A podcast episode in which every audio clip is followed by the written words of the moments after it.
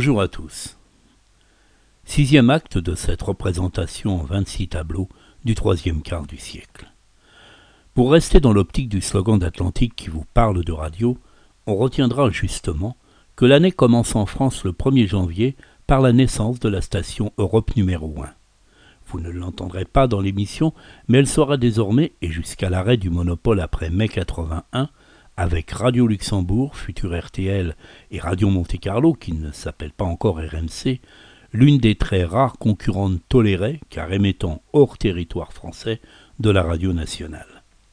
Mais cela, on ne le sait pas encore en 1975, année de première diffusion de ce sixième opus, et encore moins en 1955. Dans quelques instants, l'émission Le troisième quart du siècle commencera, comme les numéros précédents, par l'énoncé des faits marquants de l'année concernant la politique nationale et internationale, les événements culturels et artistiques, les films, les livres, les créations musicales et autres, bref, tout ce qui fait l'effervescence d'un monde en plein essor.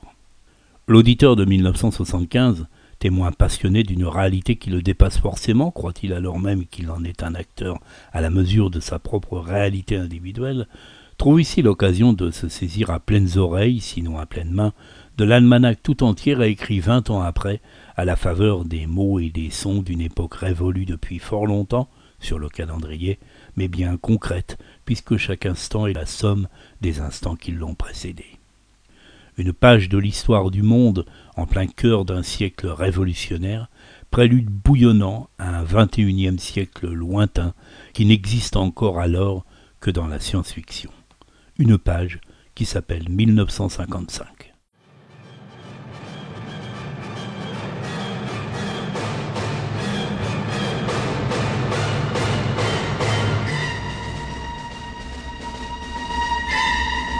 « 1950-1975, le troisième quart du siècle.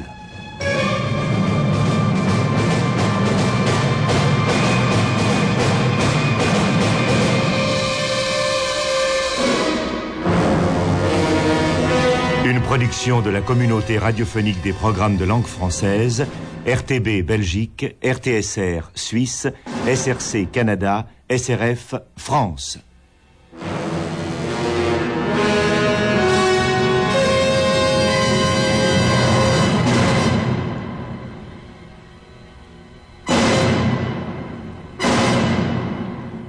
Aujourd'hui, 1955.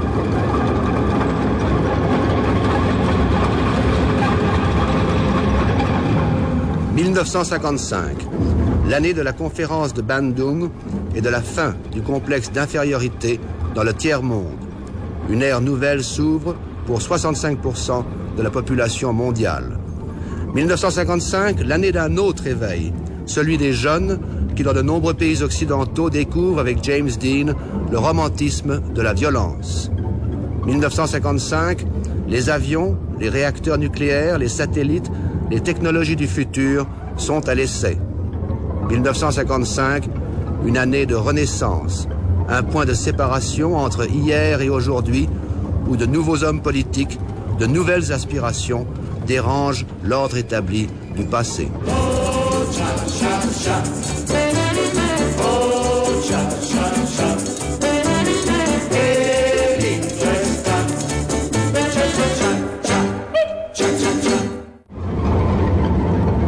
4 janvier, Égypte.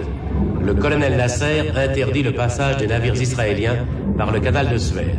Dans la région de Gaza, qui depuis le traité de 1949 est occupée par l'Égypte, violents engagements entre troupes israéliennes et égyptiennes. 13 janvier, Moscou. Le gouvernement soviétique proteste énergiquement contre la signature par les États-Unis et les pays d'Europe occidentale des accords de Paris et de Londres qui permettent la renaissance d'une armée allemande dans le cadre du système de défense atlantique. 24 janvier, France. Non au percepteur. L'Union pour la défense des commerçants et des artisans, créée par Pierre Poujade, décide la grève de l'impôt et le refus des contrôles fiscaux. 28 janvier, Paris. Il n'y aura pas de duel. Le ministre des Finances Edgar Faure s'estime diffamé par un article écrit par Jean-Jacques Servan-Schreiber dans l'hebdomadaire français L'Express et il provoque ce dernier en duel. le président du Conseil, Pierre Madès France, empêche les deux hommes de se battre. 8 février, Moscou. Boulganine et Khrouchtchev à la tête de l'Union soviétique. Le président du Conseil des ministres, Georges Maximilianovitch Malenkov, reconnaît, devant le Soviet suprême, son incompétence à diriger l'économie soviétique. Malenkov abandonne la présidence du Conseil des ministres, où il est remplacé par le maréchal Boulganine. 24 février, Irak. Signature du pacte d'assistance militaire de Bagdad entre l'Irak, la Turquie, le Pakistan et l'Iran. Ce pacte qui groupe les pays du Moyen-Orient hostiles aux communistes a été inspiré par le département d'État américain qui, avec l'OTAN, en Europe occidentale et l'OTAS, dans le sud-est asiatique, complète ainsi son cordon défensif autour de l'Union soviétique, de la Chine et des démocraties populaires. 1er mars, Grande-Bretagne. Winston Churchill demande à la Chambre des communes la mise en chantier d'une bombe H britannique. 2 mars, Le Caire. En réponse au pacte pro-occidental de Bagdad, l'Égypte et la Syrie signent des accords de coopération économique et militaire. 10 mars, Washington. Le président Eisenhower place sous la garantie américaine les îles de Quemoy et Matsu, qui sont toutes proches du continent chinois. Et il annonce qu'en cas de conflit, les États-Unis n'hésiteraient pas à employer des armes atomiques. À Londres, le ministre des Affaires étrangères, Anthony Eden, désapprouve cette décision et préconise l'évacuation de toutes les îles côtières par les nationalistes chinois et la recherche de négociations avec la République populaire chinoise. 18 mars, Belgique. Manifestation des catholiques à Louvain et à Bruxelles contre le projet de loi scolaire proposé par le ministre socialiste Collard. Cette loi qui sera votée le 1er avril diminue le montant des subventions accordées aux écoles libres primaires, secondaires et techniques. Ainsi, la construction des écoles primaires libres ne se fera plus avec une aide de l'État. Par ailleurs, dans les écoles libres comme dans les écoles privées, les parents ont désormais le choix de l'éducation religieuse à donner à leurs enfants. La querelle de l'enseignement suscitée par cette loi Collard durera en Belgique jusqu'au pacte scolaire signé en 1958. 1er avril, Afrique du Sud. L'apartheid dans les écoles. Le gouvernement sud-africain réorganise l'enseignement primaire en introduisant dans les écoles des réformes ségrégationnistes qui permettent, entre autres, le regroupement des élèves noirs selon leur tribu d'origine. 3 avril, Algérie. Les attentats se multiplient. Le gouverneur général Jacques Soustel décrète l'état d'urgence avec suspension des libertés publiques et instauration de la censure. Mais il prévoit également d'autres mesures, comme il le déclare au micro de la RTF. Ce qui importe, c'est la tâche à entreprendre pour faire face aux besoins d'une population chaque jour plus nombreuse sur un sol pauvre, pour développer l'industrie nécessaire à l'élévation du niveau de vie des Algériens, pour accélérer par de justes réformes l'évolution démocratique de cette province. C'est à cette tâche que je me suis attaqué il y a six mois avec le concours de l'Assemblée élue qui siège à Alger et avec le soutien moral d'une large majorité du peuple algérien. Certes, elle est très difficile et très lourde, mais j'ai la conviction que le succès couronnera nos efforts.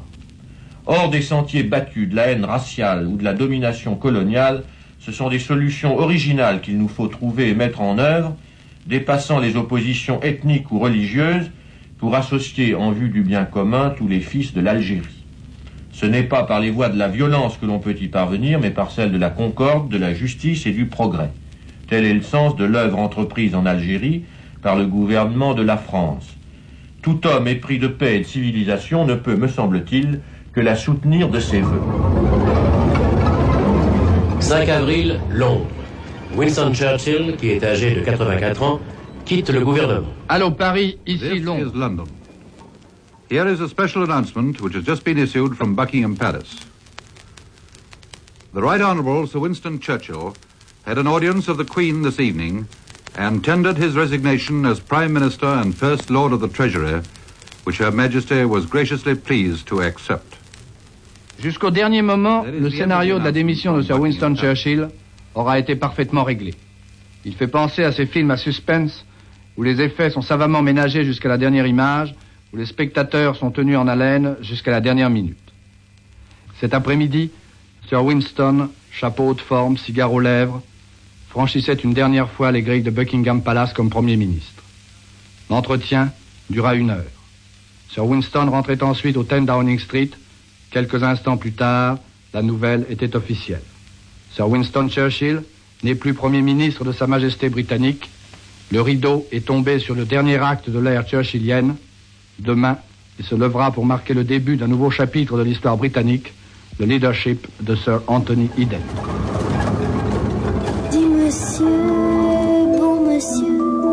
Est-ce que la terre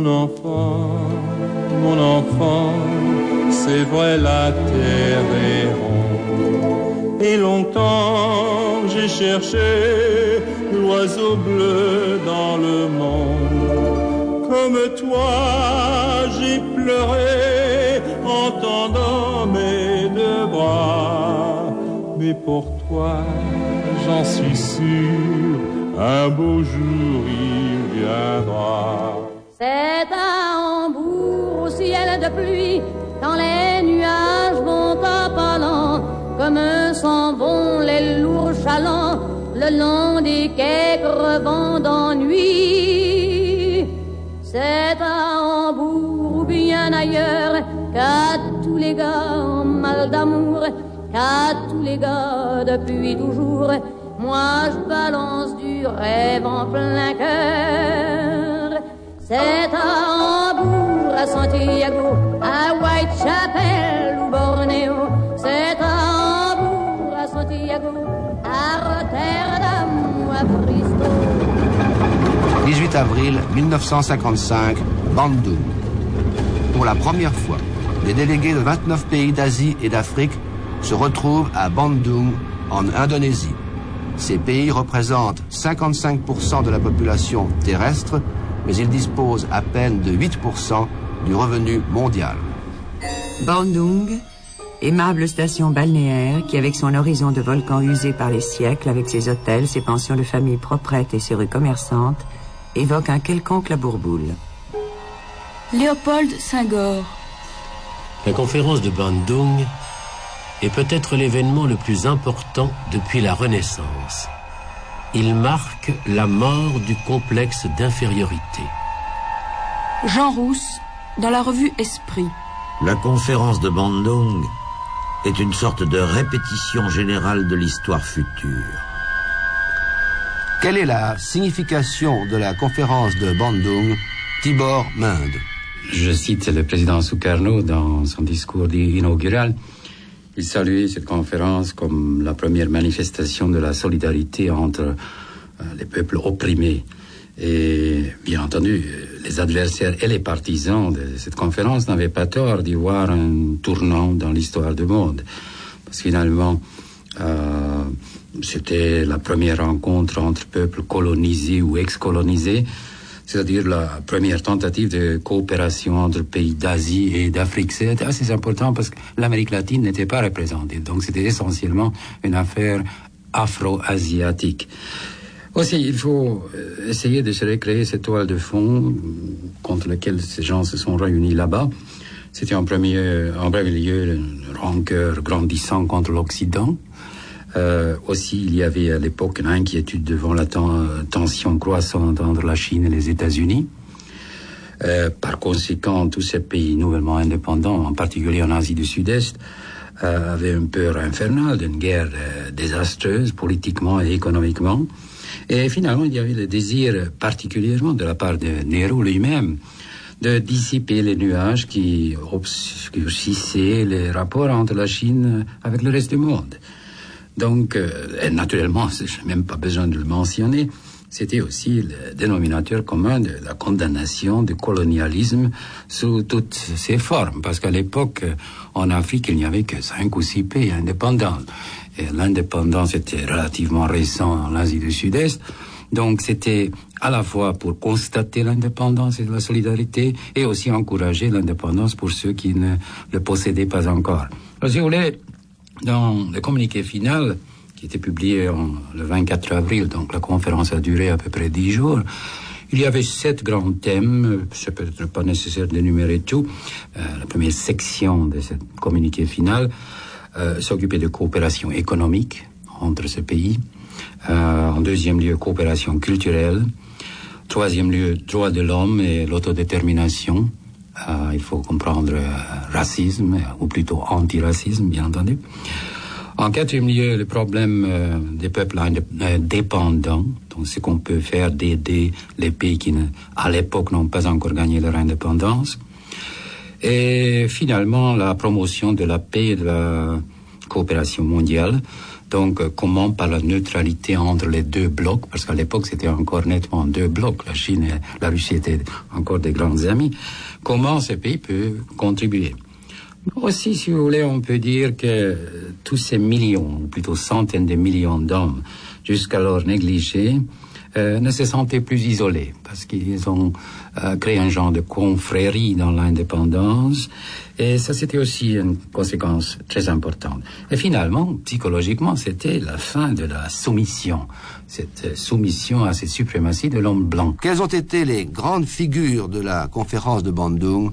Jean Lacouture. J'en isolerai euh, cinq euh, qui ont vraiment, me semble-t-il, joué les rôles décisifs. D'abord, euh, le, le, le, chef de l'État indonésien, euh, l'hôte de la conférence, l'organisateur, euh, qui a joué un rôle parce qu'il avait une très forte personnalité, parce que c'était un grand orateur aussi, euh, parce qu'il avait joué un rôle important dans la décolonisation contre les Hollandais, parce qu'il était l'ami personnel de plusieurs des dirigeants à Bandung, bref, parce qu'il a il a été donc le chef d'orchestre, ils ont de la conférence avec son premier ministre Ali Sastraemin Jojo. Euh, ce sont donc les Indonésiens, si on peut dire, qui, qui ont quand même, en certains égards, le rôle essentiel.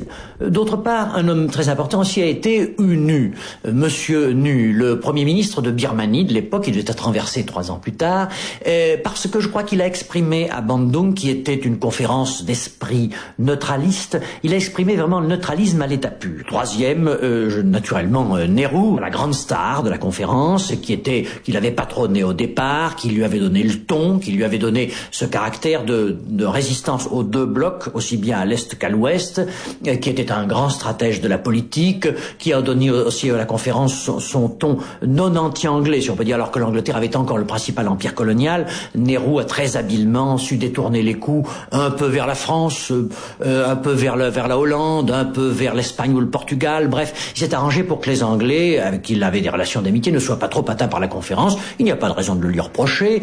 Euh, il avait souffert des Anglais suffisamment pour pouvoir être à la regard honnête. Ensuite, je citerai bien sûr Nasser, euh, parce que euh, la conférence a joué un rôle essentiel dans la carrière de Nasser, en le faisant apparaître non plus comme un, un, l'homme d'un coup d'État militaire, mais comme le chef de la gauche arabe, du parti progressiste arabe dans le monde. D'autre part, Nasser a joué un rôle très important dans la conférence parce qu'il y a montré de la personnalité et du talent. Alors jusque-là, il n'était pas sorti des frontières de son pays et qu'on ne savait pas qui il était, euh, tout à fait. Et, enfin, parce qu'il a représenté l'Afrique, car après tout, tous les autres chefs importants, tous les leaders importants étaient des Asiatiques, et que lui a représenté le point de vue africain qui était très important parce que jusqu'alors, tous ces mouvements étaient, étaient d'origine et d'inspiration asiatique, et lui, Nasser, a su faire le lien entre l'Afrique et l'Asie, et donner donc son caractère profondément afro-asiatique à la conférence, et qui a été au fond l'élément fondamental de cette de Enfin, euh, je mettais, si je puis dire, en vedette américaine, euh, si l'on peut s'exprimer ainsi à son propos, M. Chouenlai, qui a tout de même été alors, si on peut dire, le grand homme de la conférence, plus à tas égards euh, que Nehru, euh, parce que il a, euh, il a apporté à la conférence la présence de, de, de 700 millions de Chinois, ce qui n'était pas rien. Et il a aussi montré que la révolution mondiale pouvait être une révolution de caractère tiers-mondiste, si vous voulez. C'est ça qui est vraiment très important. Jusqu'alors, le, le, le marxisme euh, poser la révolution en termes strictement de classe, euh, en termes, si l'on peut dire, alors de la stratégie de l'époque Est-Ouest. Euh, Chou En-lai s'est inscrit dans, ce, dans, cette, euh, dans cette perspective, mais aussi a apporté la fameuse perspective Nord-Sud, euh, qui a depuis été constamment l'élément de la stratégie chinoise, le fondement de la stratégie chinoise, et il a montré que la révolution n'était pas seulement celle des socialistes contre les capitalistes, mais aussi celle des pauvres, des nations pauvres, des nations prolétaires, euh, contre les nations riches. Et en un sens, dans les propos de Chou En-lai de l'époque, et bien qu'alors les relations entre l'Union soviétique et la Chine fussent excellentes, et que Chou En-lai à plusieurs reprises, à la veille de la conférence et pendant la conférence, ait demandé la présence de l'Union soviétique, euh, en, filigrane, on pouvait voir dans le discours de, En-lai la grande querelle sino-soviétique de plus tard, les euh, soviétiques posant constamment les problèmes en termes socialisme-capitalisme, les Chinois les posant déjà en termes hémisphère nord contre hémisphère sud. Début de la chirurgie à cœur ouvert. Des antiprotons sont obtenus dans un accélérateur de particules en Californie. Donald Campbell bat le record de vitesse sur l'eau avec son Bluebird à réaction 325 km 61.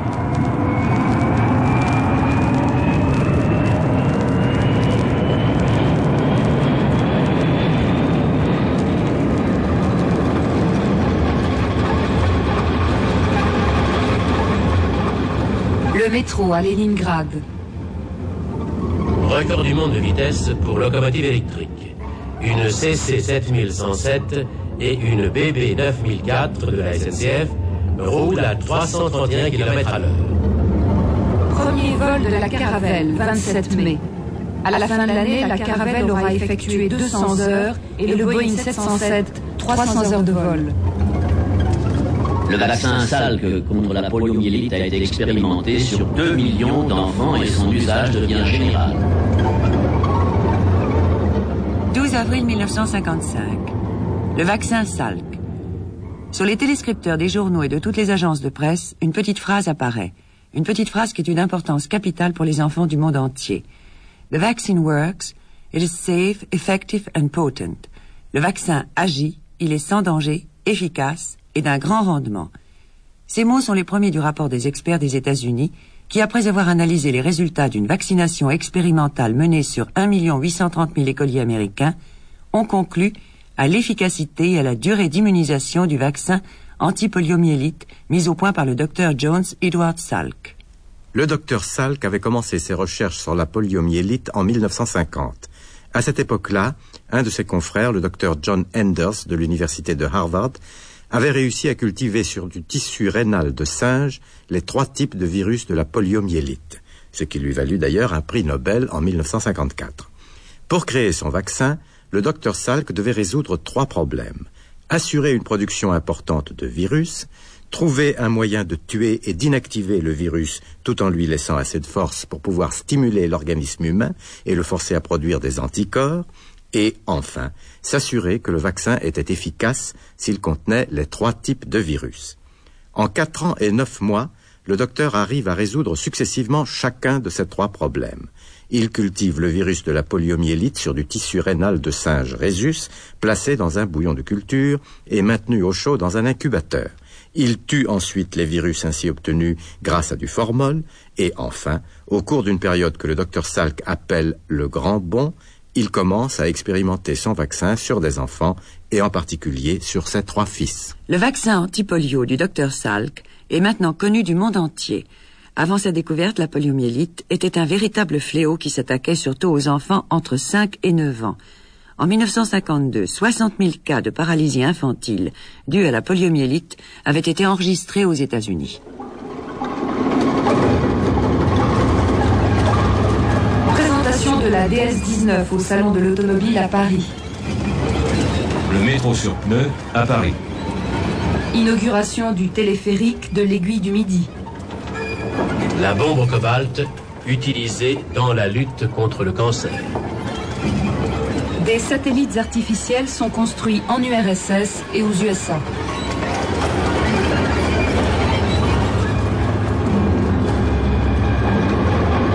Le 8 mai, Bonn. Dix ans exactement après la capitulation de l'Allemagne à Berlin, la République fédérale allemande retrouve sa pleine souveraineté et entre officiellement à l'OTAN. l'organisation militaire du pacte atlantique. 14 mai, Pologne.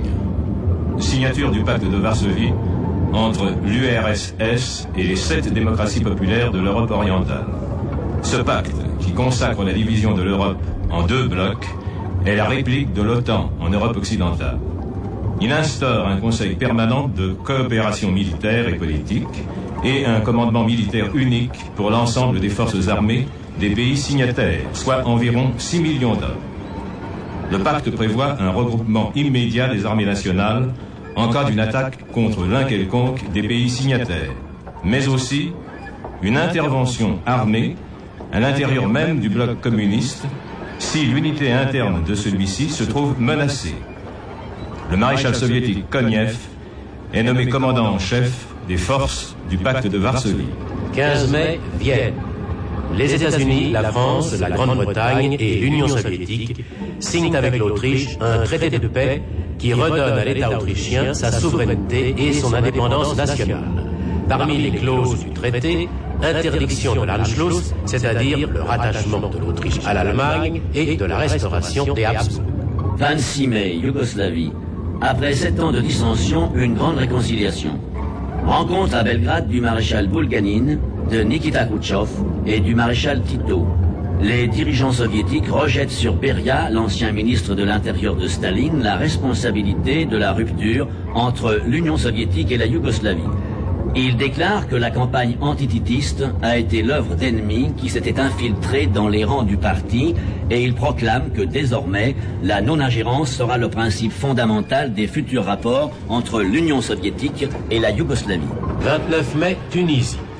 Le Premier ministre tunisien, Tahar Ben Ammar, et le président du Conseil français, Edgar Faure, signent les accords qui donnent à la Tunisie son autonomie interne.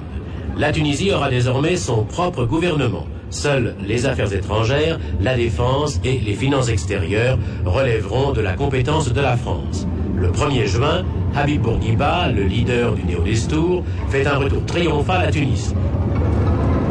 Nul Tunisien ne peut imaginer que les intérêts légitimes de la France et des Français de Tunisie puissent être méconnus.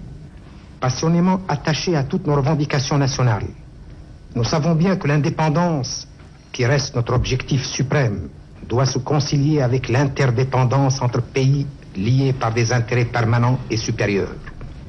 Nous saurons trouver des formules qui consacreront, par une libre association, l'amitié et la solidarité de nos deux pays.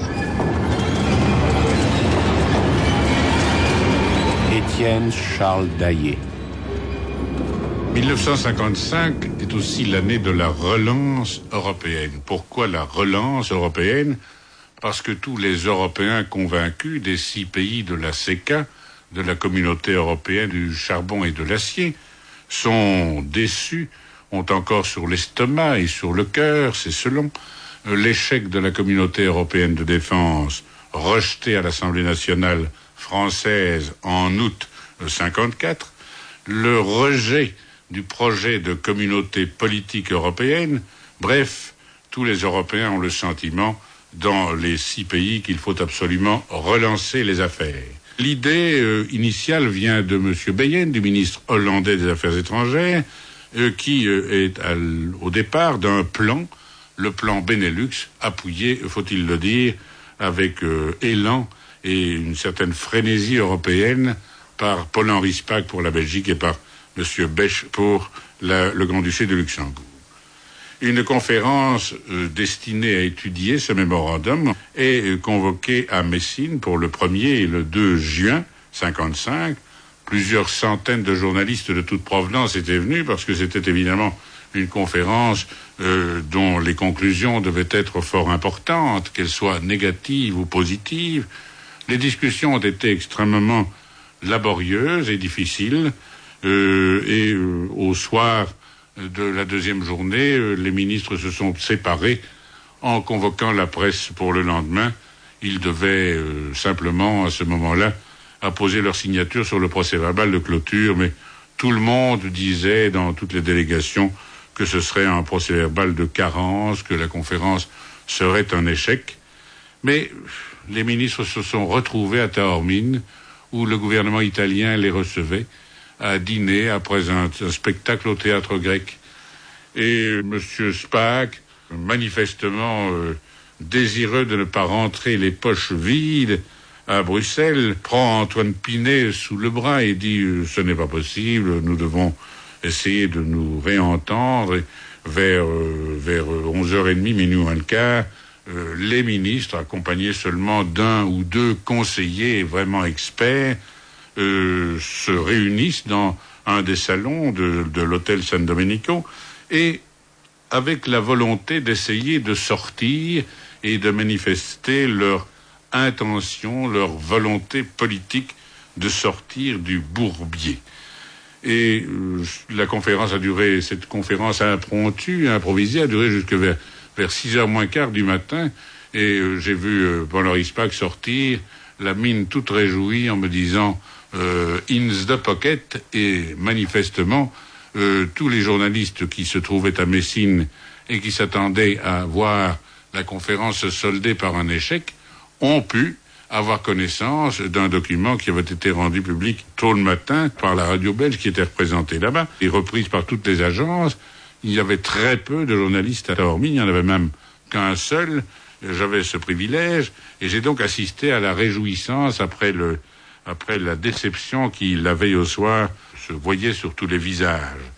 Bref, la conférence a permis, dès le mois de juillet, l'ouverture à Bruxelles, au château de Val-Duchesse, qui a été mis à la disposition des délégations des six pays du marché commun, une, des délégations qui se sont réunies pratiquement pendant près de deux ans à un régime de travail extrêmement serré et euh, ont réussi à mettre sur pied ce qui devait être les traités de Rome qui ont été signés, devaient être signés en 57.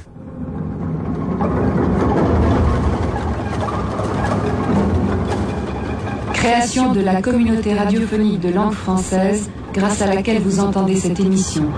Exposition des grands chefs-d'œuvre de l'impressionnisme de la collection Couteau à l'Orangerie à Paris. Naissance du pop art à Londres. L'époque bleue d'Yves Klein, qui crée avec Pierre Restani l'école du nouveau réalisme. Art abstrait clandestin en URSS. Tour sonorisée de 50 mètres de haut de Nicolas Schoeffer à Saint-Cloud. Kenzo Tange, le centre de la paix à Hiroshima. À Cassel, première exposition, Documenta 1. Du buffet, pied du mur herbeux. Nicolas de Stahl, Le port d'Antibes. Sa dernière œuvre avant son suicide. Marc Chagall, message biblique. Portinari, fresque de la guerre et de la paix à l'ONU.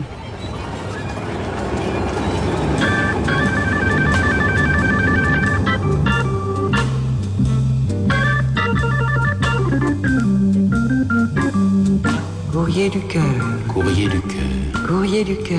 Courrier du cœur. Courrier du cœur. Il est toujours seul ou accompagné de ses parents Courrier du cœur. Un soir, je croyais qu'il allait parler, Courrier du cœur. mais des intrus sont arrivés. Courrier du Ma mère est au courant. Courrier Que dois-je penser de sa façon d'agir Est-il timide ou se moque-t-il de moi Courrier du Dois-je forcer les choses Courrier du Je suis tellement bouleversée lorsque je l'aperçois que j'ai souvent la bêtise de sembler l'ignorer. Courrier du cœur. Caroline. Courrier La du première jeune fille que j'ai connue, elle me parlait que de ses cheveux. Courrier du cœur. La seconde, elle parlait que des autres. Courrier du cœur. La troisième, elle parlait que d'elle. Courrier du cœur.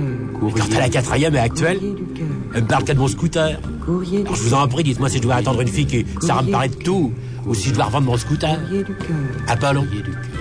Gardez le scooter. Il doit ajouter à vos charmes. Courrier du cœur. Courrier du cœur. Courrier du cœur. Courrier du cœur. Courrier du cœur. Courrier du cœur. Courrier du cœur. 6 juin, Hanoï. Le Nord-Vietnam propose au Sud-Vietnam d'ouvrir des pourparlers pour la tenue des élections générales prévues par les accords de Genève.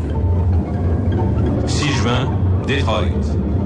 Un contrat sans précédent aux États-Unis. Les usines Ford accordent à leurs ouvriers un salaire annuel garanti.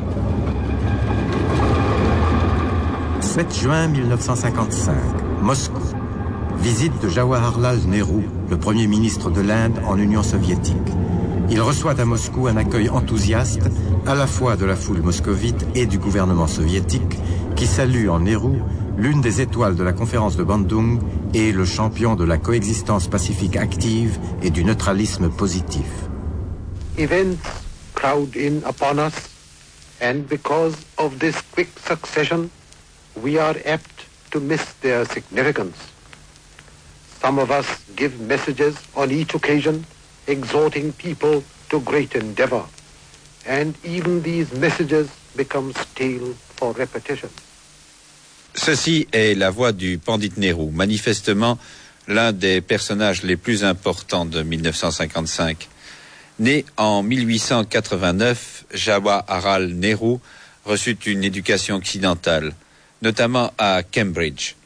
Rentré en Inde en 1912, il devient avocat et aussitôt milite dans le mouvement d'indépendance indienne. En 1919, il devient l'un des leaders du Congrès national indien il visitera à ce titre neuf fois les prisons de Sa Majesté. En septembre 1946, il forme le gouvernement intérimaire indien. Le 15 août 1947, il est Premier ministre de la République de l'Inde, poste qu'il occupera jusqu'à sa mort. Il essaiera de séculariser la politique. Il introduira une sorte de socialisme à l'indienne, ce qui se manifeste par une certaine industrialisation, dirigée par une certaine planification et des réformes sociales pas nécessairement efficaces. C'était un homme aussi compliqué que son pays. Il s'identifiait avec chacun des aspects de l'Inde et c'est pourquoi le peuple tout entier s'identifiait à lui. Il voulait améliorer les conditions de vie du peuple mais pas seulement sur le plan matériel. Il voulait que le peuple soit conscient de son pouvoir et l'emploie d'une manière correcte. C'est pourquoi il essayait toujours d'informer le peuple sur tous les problèmes. Selon lui, l'Inde pratiquait une politique indépendante. Graduellement, la situation s'est modifiée et l'alignement a éclaté. On ne sait plus qui est avec qui. Ceci, c'était Indira Gandhi, sa fille, qui traçait un portrait de son père. Voici ce que pense euh, Romila Tapar, une historienne indienne. La politique de non-alignement de Nehru était la bonne position pour l'Inde. Mais l'application de cette politique dans les relations de l'Inde avec les États-Unis et l'Union soviétique fut difficile. L'Inde était neutre mais en dépit de cette neutralité, elle aurait dû mieux tirer profit de l'aide de chacun de leurs grandes. Au lieu de cela, l'Inde a donné l'impression de jouer double jeu, ce qui n'était pas vrai. Dans le monde afro-asiatique, l'Inde n'a pas réussi à s'assurer le leadership que tendait le pays en voie de développement. Louison Bobet, vainqueur du Tour de France pour la troisième fois consécutive. Ici, le Tour de France. Le Tour de France 1955 a été dominé par la personnalité de Louison Bobet. On a tellement dit au départ que c'était Louison Bobet qui devait le gagner, qu'à force de dire que Louison Bobet le gagnerait, il a fini par gagner le Tour. Mais surtout, cet, cet état d'esprit, cette sorte de psychose qu'on a créée autour de Bobet, a fait perdre le Tour de France à ses adversaires.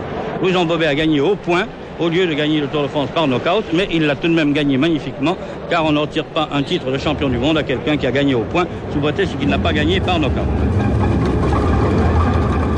Ray Sugar Robinson, champion du monde de boxe. Création de la Coupe d'Europe des clubs champions qui consacre la valeur du Real Madrid.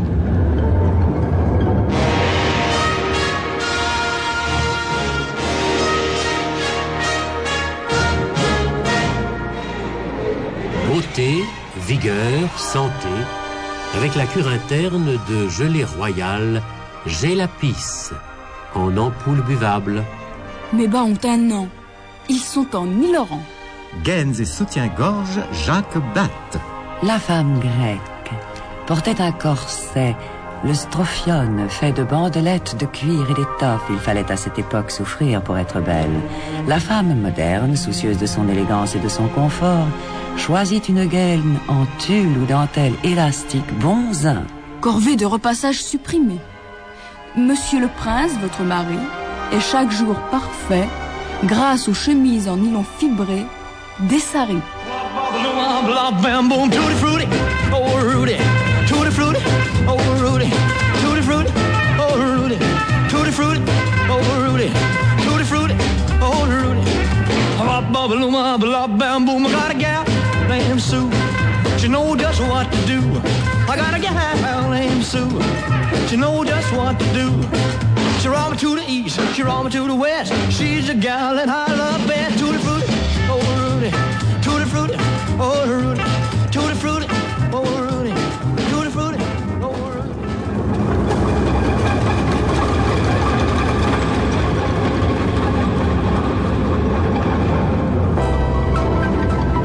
Grand succès à la jolie madame 1955 chez Pierre Balmain. Comment est-elle, Pierre Balmain, cette jolie madame, de la tête aux pieds? Eh bien, euh, je crois qu'on pourrait la décrire à peu près en disant qu'elle est soit extrêmement mince et droite, ou euh, que de temps en temps, elle euh, voit sa jupe se gonfler d'une ampleur, toujours plate d'ailleurs, d'une ampleur qui forme une coupole gonflée de l'intérieur, mais dont le tissu n'est jamais entassé en godet, mais bien plutôt euh, gonflé par des artifices de coupe et par des juponnages intérieurs qui lui donnent l'aspect un petit peu ou d'une de ces clarines euh, qui sont les cloches euh, qui sonnent sur les pentes des montagnes de Savoie, mon pays, ou bien de ces fleurs de printemps que nous verrons bientôt fleurir dans toutes les, prés de France.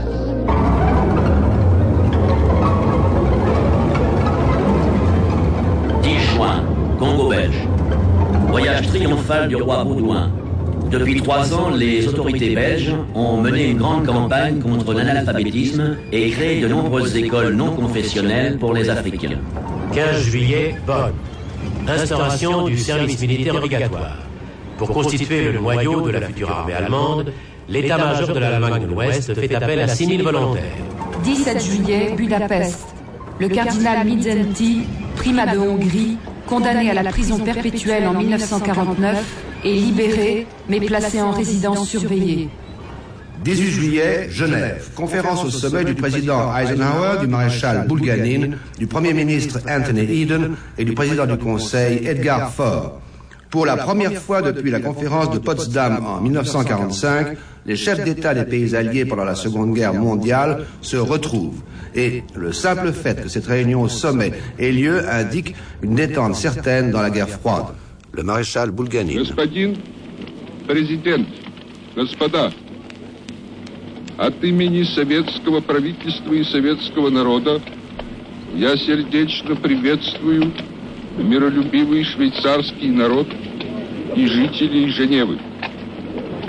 Советская делегация, прибывшая в этот прекрасный город, Messieurs, au nom du gouvernement soviétique et du peuple soviétique, je salue cordialement le peuple suisse pacifique et les habitants de Genève.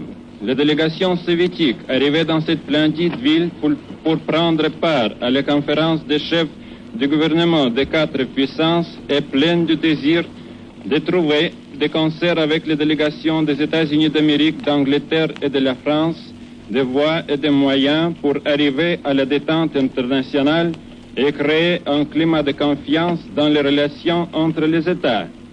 La délégation soviétique estime son devoir d'utiliser au fond les conditions favorables existant maintenant et de sa part fera tout ce qui dépend d'elle pour que la conférence des chefs de gouvernement des quatre puissances justifie les espoirs que mettent sur elle des millions de gens dans tout le monde. Le président Eisenhower. We realize that one ingredient has been missing. Il y a un élément qui manque dans toutes les conférences passées.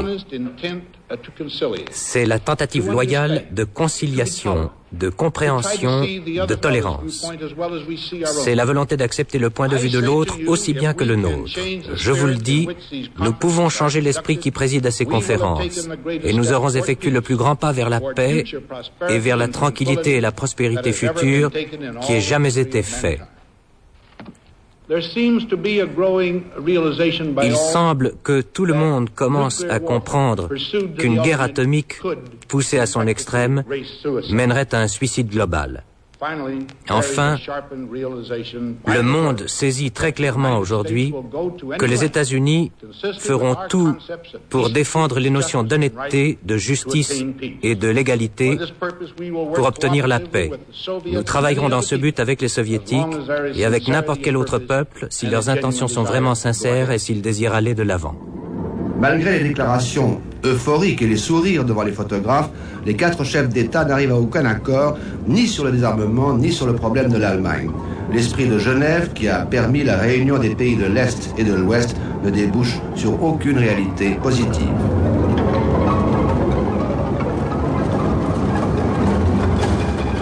Nabokov, Lolita, Claude Lévi-Strauss, Triste Tropique. Herbert Marcuse, Eros et civilisation. Bande dessinée, naissance de la revue MAD. L'humeur vagabonde d'Antoine Blondin. Le parc aux cerfs de Norman Meller. Les eaux mêlées de Roger Icor. Prix Goncourt. Les poèmes de Minou Drouet. Minou, tu as quel âge exactement? J'ai 9 ans. Est-ce que tu peux essayer de nous dire comment tu as écrit un jour un poème pour la première fois Parce qu'évidemment, tu te souviens, il y a une première fois. Hein tu étais toute petite, je crois, quand ça s'est galet. produit. C'était un petit galet. Je ne me souviens plus. Je ne suis qu'un petit galet. Oui, j'ai trouvé un petit galet sur la plage. Et elle s'amuse à le rouler dans ses doigts. Alors c'est là qu'elle a composé son premier poème en Oui. l'écrivant sur le sable. Qu'est-ce que c'était Qu'est-ce que c'était Si, c'est j'ai l'air d'une C'était petite j'ai l'air fille. Mais non, je ne suis qu'un petit galet, tout rond, tout rond de lait, que la mer a roulé sur la plage, dans sa grande robe bleue. Voici, vous mettez votre oreille sur mon petit cœur. Vous entendriez battre la mer comme au fond d'un gros coquillage, couleur de nulle part et de jamais. Elle avait quel âge quand elle a écrit ça, Madame Drouet? Oh, six ans, peut-être. Six ans? Six ans. Moi, je trouve que la poésie, c'est la robe d'organdi de mon cœur, est capable de parer une poubelle. Jean-Paul Sartre. Les gens sont fous. Ces textes n'ont aucune valeur littéraire. ôtez certaines naïvetés voulues et voyez ce que vous obtiendrez. Parmi les, les sujets, les premiers sujets que tu as traités en poésie, alors il y avait donc le petit galet. Hein? Oui, petit galet. Les petits galets, c'est naturel, tu vis au bord de la mer, nous comprenons ça très Oui, bien. oui, oui. Et ensuite, La mère elle-même, toujours. la mer elle-même. Oui. Ah oui, parce que tu dois aimer beaucoup la mer, toi. Oui. Pourquoi aimes-tu beaucoup la mer? Parce que quand j'étais petite, c'était là je faisais exprès de ne pas boire mon biberon vite. À la mer? Oui. Parce que je le laissais tomber goutte à goutte dans ma gorge pour faire comme le bruit des vagues sur la mer. Puis quelquefois, je le laissais tomber un peu plus vite pour faire comme le bruit, oui, des vagues sur la mer. Et puis après, comme je n'avais pas de piano, mais je me jouais le vol la mer, rien qu'avec les petites gouttes de lait, puis ma gorge. Ça, je me jouais des petits airs. C'est à ce moment-là que tout le monde me disait elle est idiote. Jacques Chardonne. Oh, si cette femme, la mère de Minou Drouet, écrit aussi bêtement qu'une enfant de 7 ans, elle a vraiment du génie. Jean Cocteau, de l'Académie française. Tous les enfants de moins de 9 ans ont du génie. Sauf Minou Drouet.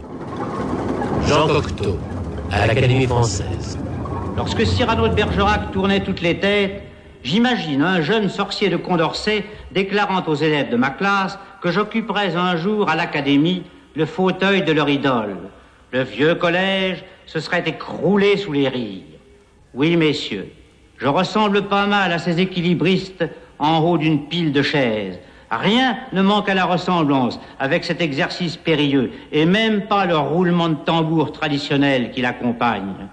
Vous comprenez donc ma crainte d'avoir à me maintenir pendant une heure dans une position incommode et feignant l'aisance, puisque tout effort visible manque de style et que notre travail doit toujours effacer notre travail et n'afficher jamais la grimace dénonciatrice des efforts qu'il nous coûte.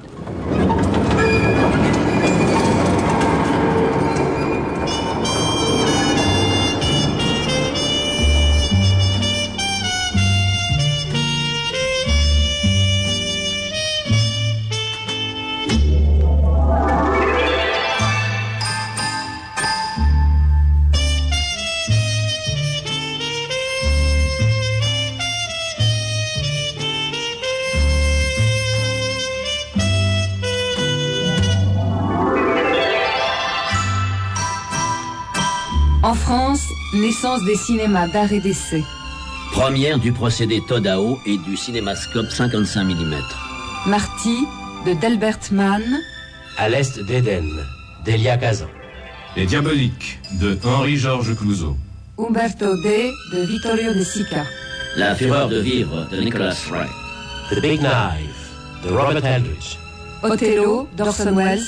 Les grandes manœuvres, de René Clair. Du rififi chez les hommes, de Jules Dassin.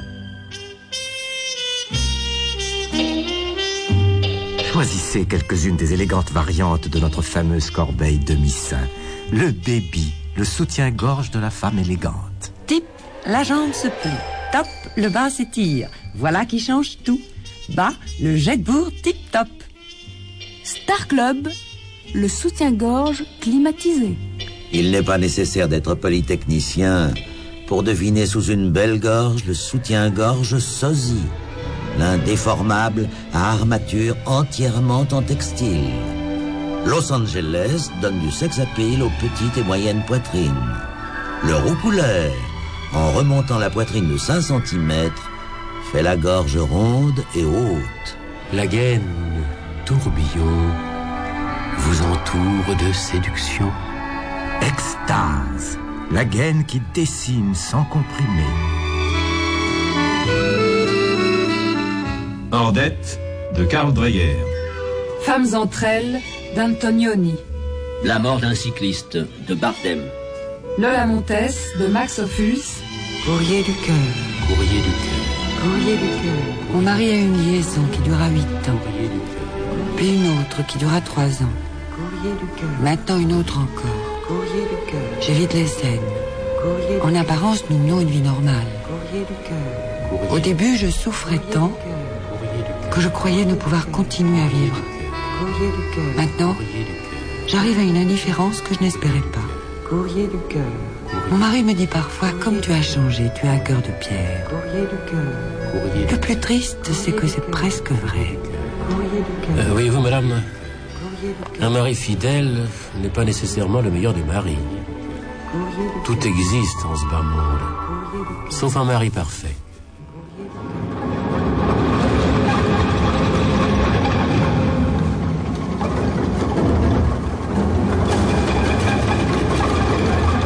août, Japon. Un congrès international pour l'interdiction des bombes A et H se tient à Hiroshima. 8 août, Genève. Première conférence internationale sur l'utilisation pacifique de l'énergie atomique. 1000 scientifiques venus de 72 pays confrontent pendant un mois leurs connaissances et leurs expériences et étudient les diverses utilisations pacifiques de l'énergie atomique, des réacteurs nucléaires producteurs d'électricité aux mille usages des radioisotopes. Peu avant la tenue de la conférence, 18 savants titulaires du prix Nobel avaient souligné dans un communiqué les dangers de l'armement atomique. Max Petitpierre, le président de la Confédération helvétique en 1955, inaugure la conférence. Aujourd'hui encore, la politique est en retard sur la science et les relations entre les peuples ne sont plus à la mesure des progrès réalisés dans tous les domaines de la science et de la technique. Ces progrès ont créé entre les pays et les continents une interdépendance étroite. Il n'y a plus de barrières géographiques naturelles. Ces progrès ont donné aux conflits qui s'élèvent entre les nations une gravité qu'ils n'avaient pas jadis et des conséquences qui sont à chaque guerre plus cruelles. Il faut qu'on comprenne enfin que si nous n'avançons pas tous ensemble, tous ensemble, nous reculerons. Jean Rabot au micro de la RTF. Le grand fait, c'est que toute la partie des applications pacifiques de l'atome, qui était jusqu'ici scellée de secret, ce secret est désormais levé, levé en tout cas en partie.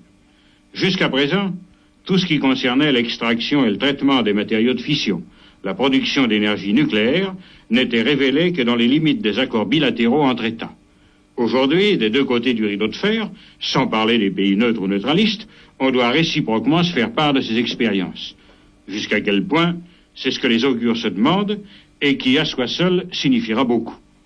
Charles Noël Martin, l'un des physiciens de la délégation française. Deux courants se sont nettement dessinés au cours de cette réunion de savants. le courant des physiciens et des hommes qui travaillent sur la matière. Ceux-là estiment que leurs découvertes sont tellement prodigieuses qu'après tout, le risque couru vaut bien les perspectives ouvertes. L'autre courant est celui des hommes qui pensent à l'échelle humaine, ceux qui s'interrogent sur la signification profonde des acquisitions scientifiques, ceux enfin qui étudient les subtils mystères de la vie. Et ceux-ci sont inquiets. Ils ne cachent pas que leurs collègues atomistes sont un peu trop légers à leur goût. Ils assurent que tout dans leur recherche biologique et génétique prouve qu'il faut avancer dans ce domaine avec une prudence extrême, et que les assurances de grand contrôle ne les satisfont pas entièrement. Jules Mock, président de la commission du désarmement. Le rêve d'hier, que trop de sceptiques qualifiaient d'utopie, sera la réalité de demain, car le désarmement répond à la fois aux désirs de tous les peuples et plus encore aux exigences de la raison. 20 août, Maroc. La situation s'aggrave. Aux attentats des nationalistes marocains et des membres de l'Istiklal s'ajoute maintenant une vague de contre-terrorisme européen. Un industriel, Jacques Lemaigre Dubreuil, qui est partisan d'une politique libérale au Maroc, est abattu d'une rafale de mitraillettes. Le résident général Gilbert Grandval fait arrêter plusieurs Européens, mais les manifestations et les coups de main terroristes ou antiterroristes se multiplient. 19 août. Des émeutes ensanglantent la ville de Kenifra. Des boutiques de commerçants européens sont incendiées. Il y a des morts et des blessés. 20 août, jour anniversaire de la déposition du sultan Mohamed Ben Youssef. Des centaines de cavaliers de la tribu des Smala attaquent la ville de Wedzem et massacrent 49 Français, dont 15 enfants. Le lendemain, d'autres villes sont pillées, Kouribga, Safi, Wedzan. 26 août, une des tribus rebelles se soumet au général Franqui dans la plaine de Wedzem. À 15h30, les hommes sont là avec leurs caïds. Ils ont jeté fusils et moukala à leurs pieds. Ils agitent des chiffons blancs. Le général Franqui, chef de la région de Casablanca, s'adresse à eux en chef, en homme et en maître. Depuis bientôt 20 ans que j'ai servi dans ce pays, je me suis battu avec vos frères, mais battu honorablement, en homme de cœur, en guerrier. Je n'ai jamais assisté à une scène aussi immonde.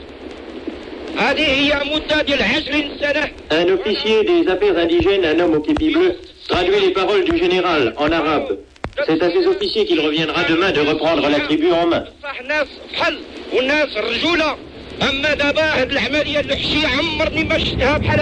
À Paris, le président du Conseil, Edgar Faure, est décidé à ramener la paix au Maroc.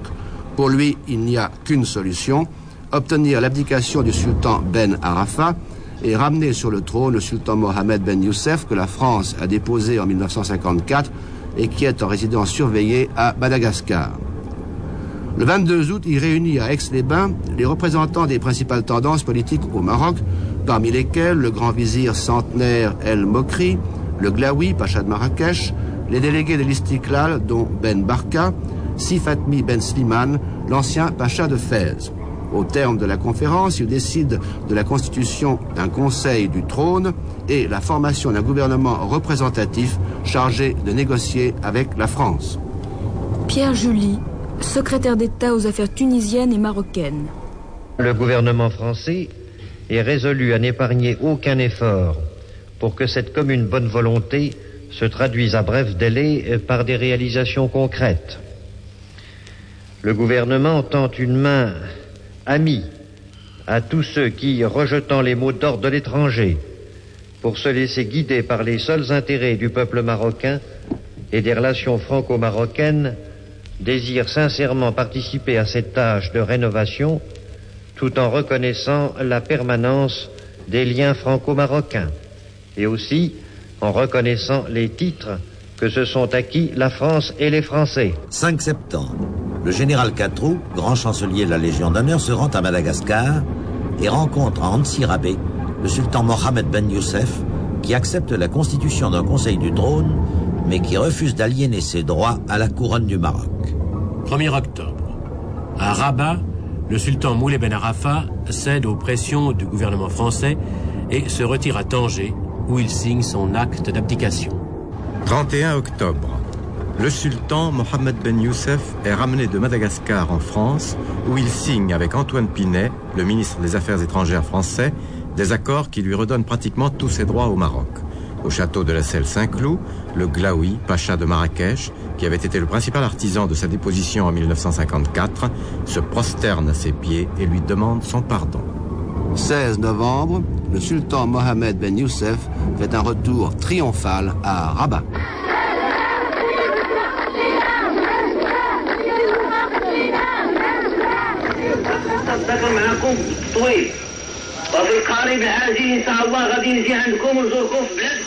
Je regrette de ne pouvoir vous recevoir, dit le souverain. Rentrez chez vous et reprenez votre travail. Saluez pour moi vos familles et vos enfants. Portez mon salut à vos doigts. J'irai vous voir tous chez vous.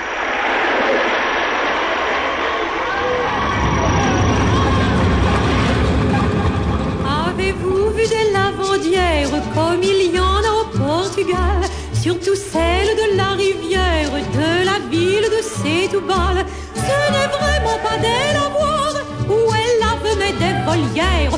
Il faut les entendre et les voir, rythmer le chant de leur battoir. Tant qu'il y aura du linge à laver, on boira de la manzanilla. Tant qu'il y aura du linge à laver,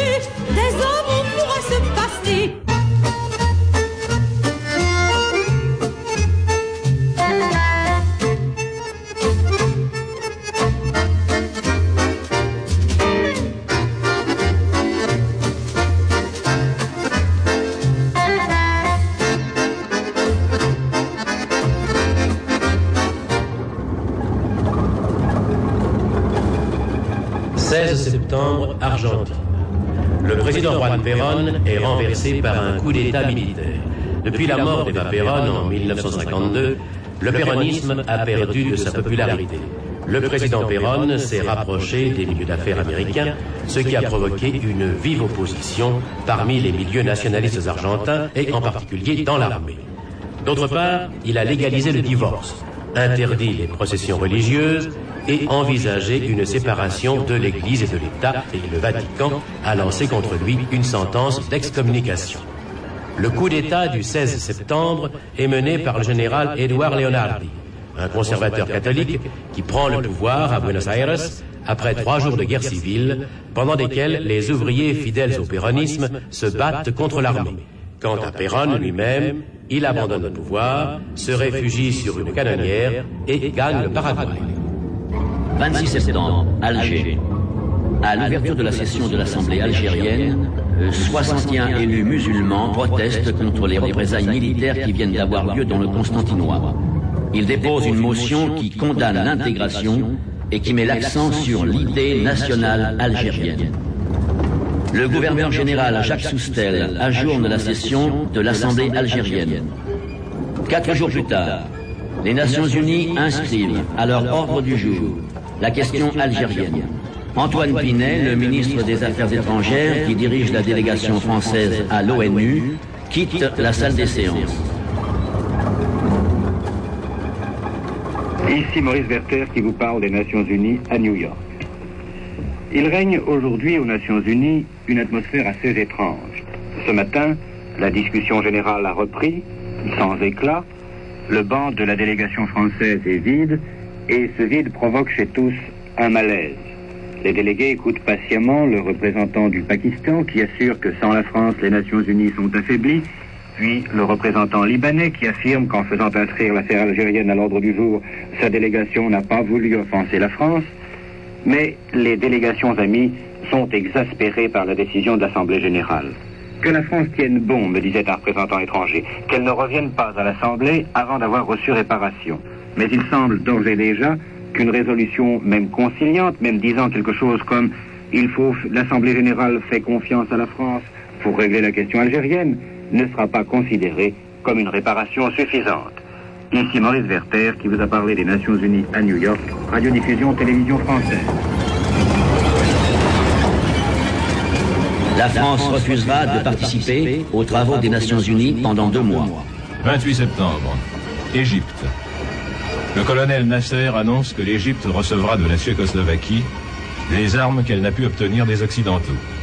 Après les conversations qu'il a eues lors de la conférence de Bandung, après des entretiens privés au Caire avec Shepilov, le rédacteur en chef de la Pravda, le colonel Nasser s'éloigne de la sphère d'influence occidentale et se rapproche des pays communistes. 23 octobre. Référendum en Sarre. Par une très forte majorité, les électeurs sarrois rejettent le statut d'autonomie et se prononcent pour le retour de la Sarre à l'Allemagne fédérale. Le ministre belge Fernand de Housse, professeur de droit international, a été président de la commission du référendum en Sarre en 1955. Il y avait-il, monsieur de Housse, chez les Sarrois, une volonté farouche de redevenir allemand Était-il en quelque sorte les Alsaciens lorrains de l'Allemagne aussi attachés à Bonn ou à Berlin que les Strasbourgeois l'étaient à la France? La réponse est indiscutablement affirmative. Euh, J'ai pu le constater dès euh, mon arrivée en Sarre comme président de la Commission européenne chargée d'organiser et de, surveiller euh, le référendum. Chez les Sarrois, l'état d'esprit que l'on peut considérer comme dominant était le suivant. Nous sommes des Allemands, nous allons le manifester par notre vote qui sera négatif euh, sur la question de créer en Sarre une région européenne. Mais à cela près, si nous sommes des Allemands, nous sommes aussi des Européens. Euh, nous désirons enterrer l'âge de guerre et nous ne souhaitons rien tant euh, qu'une collaboration avec les Français au sein d'une Europe unie. Voilà vraiment euh, la mentalité que j'ai rencontrée et qui prédominait dans l'ensemble de la population. Du reste, euh, le résultat du référendum l'atteste, c'est par un petit peu plus de 68% que les Sarrois euh, se sont prononcés dans un sens qui signifiait implicitement le retour à l'Allemagne. La sagesse du gouvernement français de l'époque a été de le comprendre, euh, de négocier aussitôt avec l'Allemagne et avec le Grand-Duché qui était intéressé comme mitoyen de la Moselle, un accord en vertu duquel la Sarre retournait à l'Allemagne devenait le dixième État de la République fédérale. Euh, de son côté, le gouvernement de Bonn a fait preuve d'une très grande sagesse également, euh, en faisant à la France, aux intérêts français en serre, euh, un statut économique euh, vraiment euh, très avantageux. Je dirais que ce statut était d'ailleurs aussi à l'avantage de la Sarre elle-même, dont l'économie est largement complémentaire de celle de la Lorraine, de telle sorte que le professeur ou l'homme politique en fin de carrière que je suis serait tenté de tirer tout cela euh, une conclusion du type euh, douce amère, à savoir que l'on a terminé par où l'on aurait pu et dû commencer euh, 50 ans plus tôt. 23 octobre. Référendum au Sud-Vietnam. 98% des électeurs votent pour la destitution du prince Bao Dai qui, depuis les accords de Genève en 1954, est resté en France. Le 26 octobre, Ngo Dinh Diem, qui cumule les fonctions de président de la République et de chef du gouvernement, proclame la République du Sud-Vietnam. 27 octobre, Genève. Après la conférence au sommet du mois de juillet, conférence des ministres des Affaires étrangères des quatre grands. John Foster Dulles, Harold Macmillan, Vyacheslav Mikhailovich Molotov et Antoine Binet étudient successivement les grands problèmes de l'année. La sécurité européenne, la réunification de l'Allemagne et le projet de désarmement contrôlé. Mais ils n'arrivent à aucun accord. L'esprit de détente de Genève ne souffle plus, la guerre froide continue. 1er novembre, dans un communiqué à la presse, la princesse Margaret fait savoir qu'elle a renoncé à épouser le colonel Peter Townsend. Jacques Salbert. Les Anglais sont fiers et sont tristes. Nombreux sont ceux qui hier ont versé une larme en pensant à leur jeune princesse qui, après avoir entrevu le bonheur avec celui qu'elle aime depuis plus de deux ans, se retrouve atrocement seule avec son désespoir dans sa résidence de Clarence House, prête à reprendre la tête haute ses fonctions officielles. Car le profond amour que Margaret éprouve pour Peter Townsend ne fait plus aucun doute. Cet amour apparaît à chaque ligne du communiqué officiel publié hier soir. Les Anglais, qui, quoi qu'on dise, ne sont pas dénués de sensibilité, réalisent le courage qu'il a fallu à Margaret pour arriver à cette décision digne du théâtre classique. Townsend a toujours été un homme de devoir. La droiture de son caractère, son courage, son intégrité et son sens religieux profond sont des qualités que tous ses amis lui reconnaissent. Bien sûr, il est divorcé, mais le divorce n'a pas été prononcé à ses torts. Il semble très vraisemblablement que ce soit lui qui ait prêché la négation à la princesse, que ce soit lui qui l'ait encouragé à rendre visite à l'archevêque de Canterbury, et que ce soit lui qui ait finalement convaincu Margaret que ce mariage était contraire aux principes religieux et au sens du devoir que doit avoir une princesse royale. Si telle est la vérité, c'est certainement au cours des récentes semaines que le groupe Captain a mérité sa plus glorieuse citation.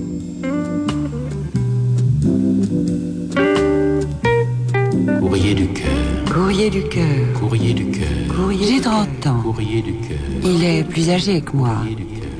Nous vivions ensemble depuis 10 ans et voyons souvent une veuve de mon âge. Ils sont devenus très amoureux. Il vit moitié chez elle, moitié chez moi, platoniquement. Estimant que c'est de son devoir de ne pas m'abandonner. Que faire pour le reprendre Dois-je refaire ma vie avec un garçon de mon âge Courrier du cœur. Pour mes 15 ans, on m'a donné 1000 francs. Courrier du cœur. Je n'ai jamais eu tant d'argent. Courrier du cœur. Si je m'écoutais, je m'achèterais des bonbons et des bêtises. Ce serait trop stupide. Que me conseillez-vous Marie-France. Courrier du cœur. Écoutez-vous, achetez des bonbons et des bêtises. Courrier du cœur. She's the sweetest little rosebud that Texas eyes are bright as diamonds, they sparkle like the dew. You may talk about your Clementine and sing of Rosalie, but the yellow rose of Texas is the only girl for me.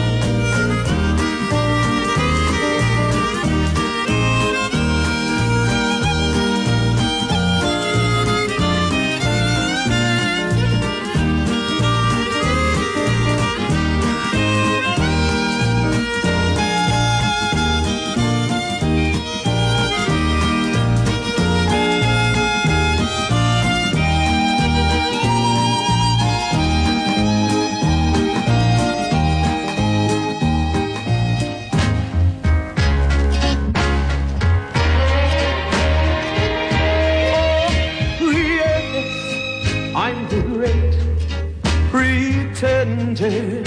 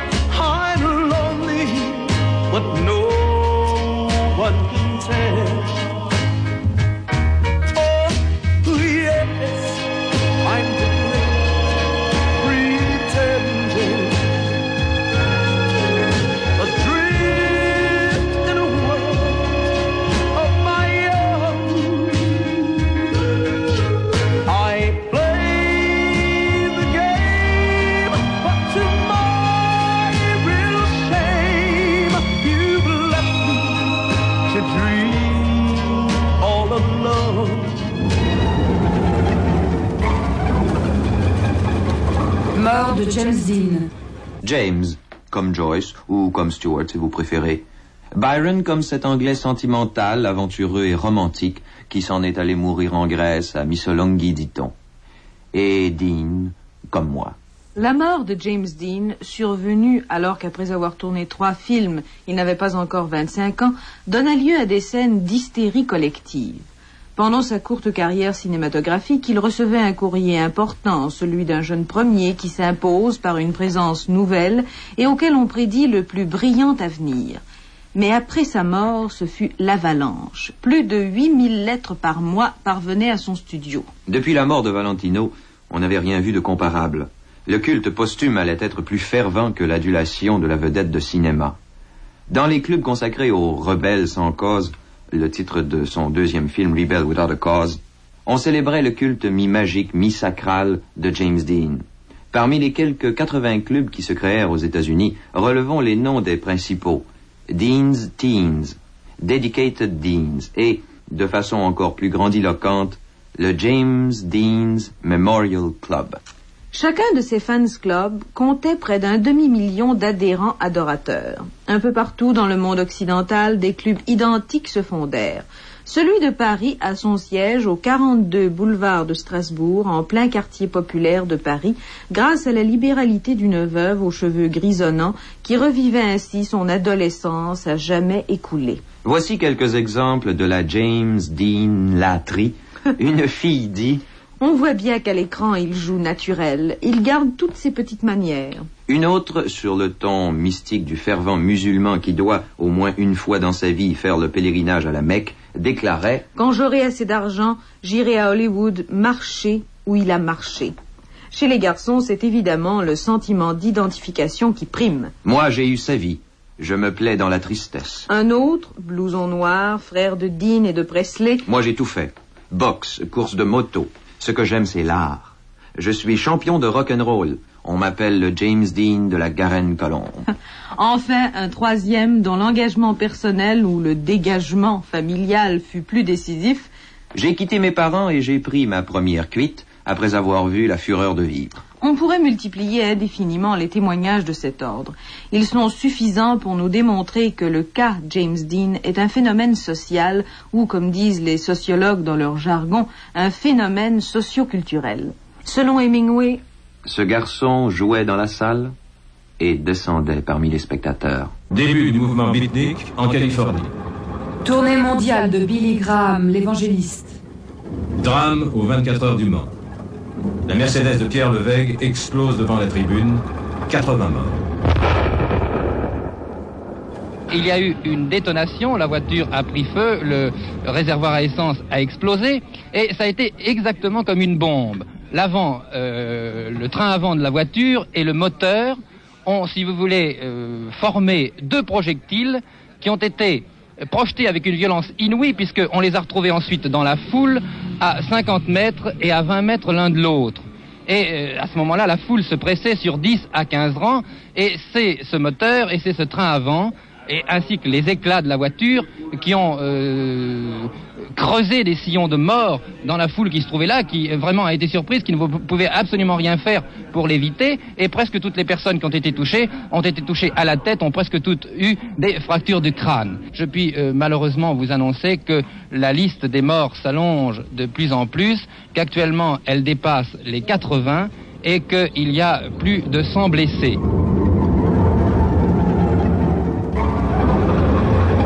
10 décembre, Bonn. Le secrétaire d'État aux Affaires étrangères de l'Allemagne de l'Ouest, Walter Hallstein, formule la doctrine selon laquelle la République fédérale allemande rompra immédiatement ses relations diplomatiques avec tout pays qui reconnaîtra le gouvernement de l'Allemagne de l'Est. Cette doctrine Hallstein sera pendant plus de dix ans l'une des bases de la politique étrangère de l'Allemagne de l'Ouest. 14 décembre. Nations Unies. Pour la première fois depuis 1950, l'Union soviétique renonce à exercer son droit de veto et 16 nouveaux pays sont admis à l'ONU, ce qui porte à 76 le nombre des pays membres des Nations Unies. 29 décembre, Moscou. Le maréchal Boulganin annonce devant le Soviet suprême que l'Union soviétique possède l'arme absolue, une fusée intercontinentale capable de transporter une bombe H à 4000 km.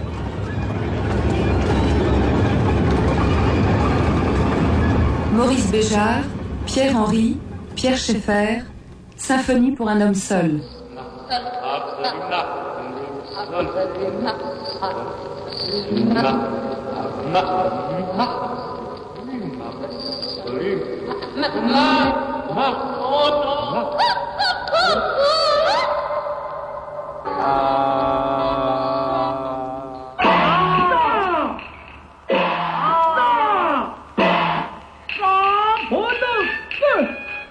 L'Opéra de Pékin au Théâtre des Nations à Paris.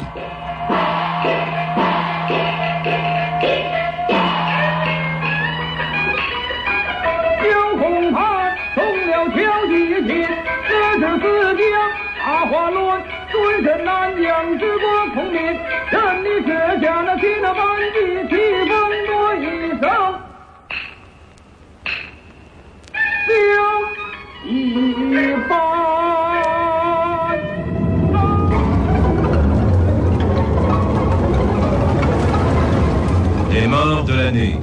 Paul Claudel. Ma naissance se rattache, ou ma vie elle-même se rattache pendant de longues années à ce village de Villeneuve-sur-Fer. C'est un petit village de 300 habitants, perché sur une colline, dernière ondulation du bourrelet de la Marne, à l'orée de la grande plaine du Nord, et éloigné de toutes les grandes voies de communication. C'est là que j'ai été consacré à la Sainte Vierge, renouvelant le pacte que mes aïeux paysans, quand ils sauvèrent au péril de leur vie un prêtre insermenté, avaient conclu avec cette aimable et divine protectrice. Les morts de l'année. Alexandre Fleming, Nicolas de Stahl. Théard de Chardin.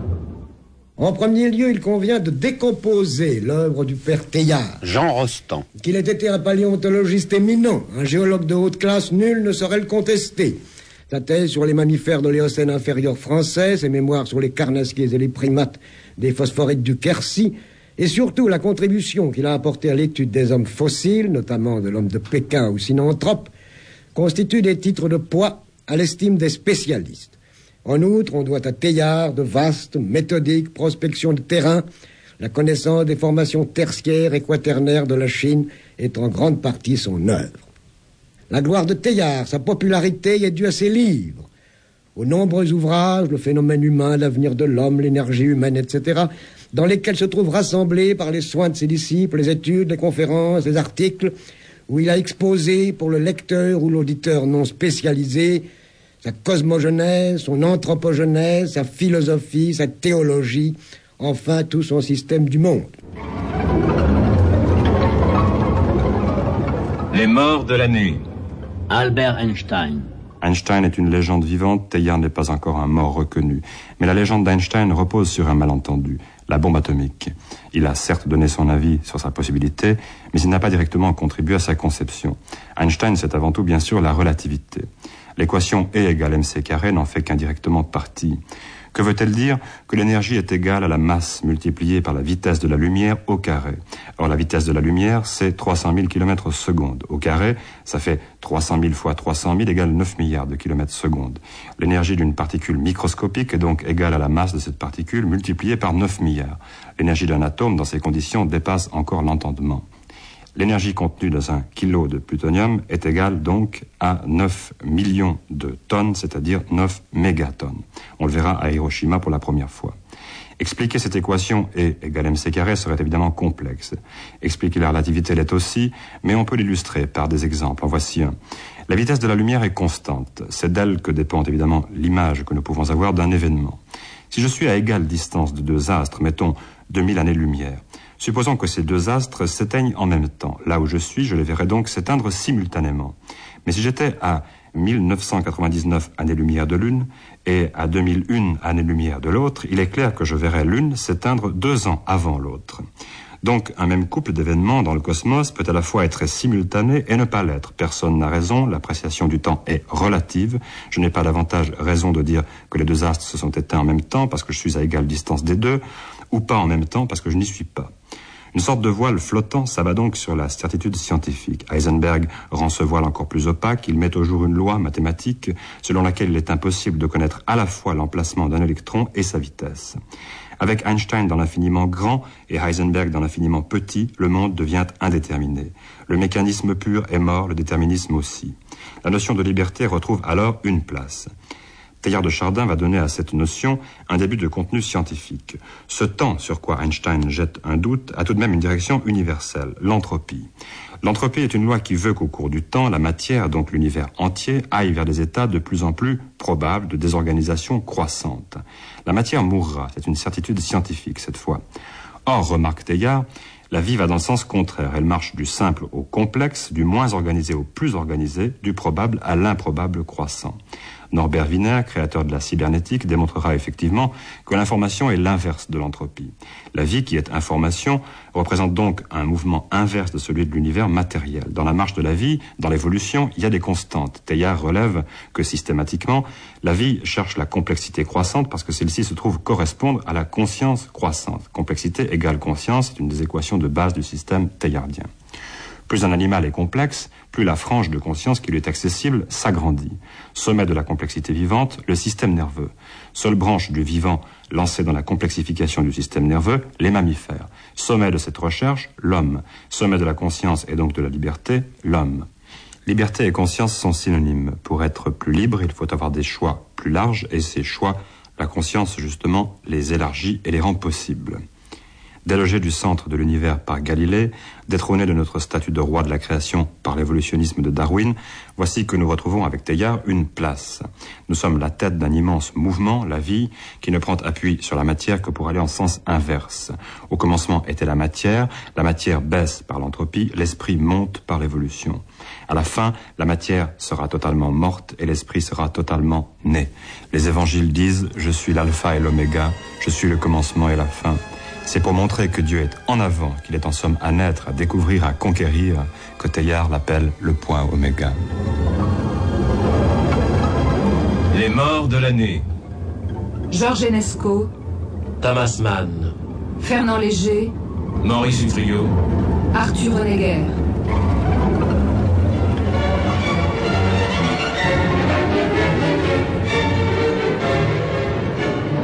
Tu as été un ami adorable et admirable, Arthur. C'est la première fois que tu nous fais de la peine. Je ne t'imagine pas suivre la sinistre farandole de ta danse macabre. Je t'imagine tel que je t'ai vu le 28 novembre, merveilleusement beau, comme ce Lord Byron qui chantait ta Suisse et la montrait analogue à ton œuvre, couronné de nuages, de neige et d'éclairs.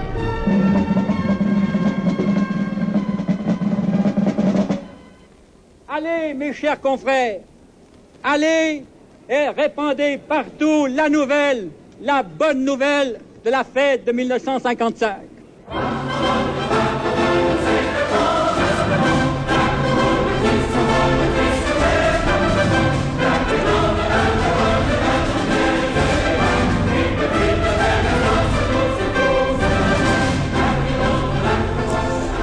L'abbé président l'a proclamé, la fête des vignerons peut commencer à Vevey le 1er août. Sur la musique de Carlo Emmerling et les textes de Géo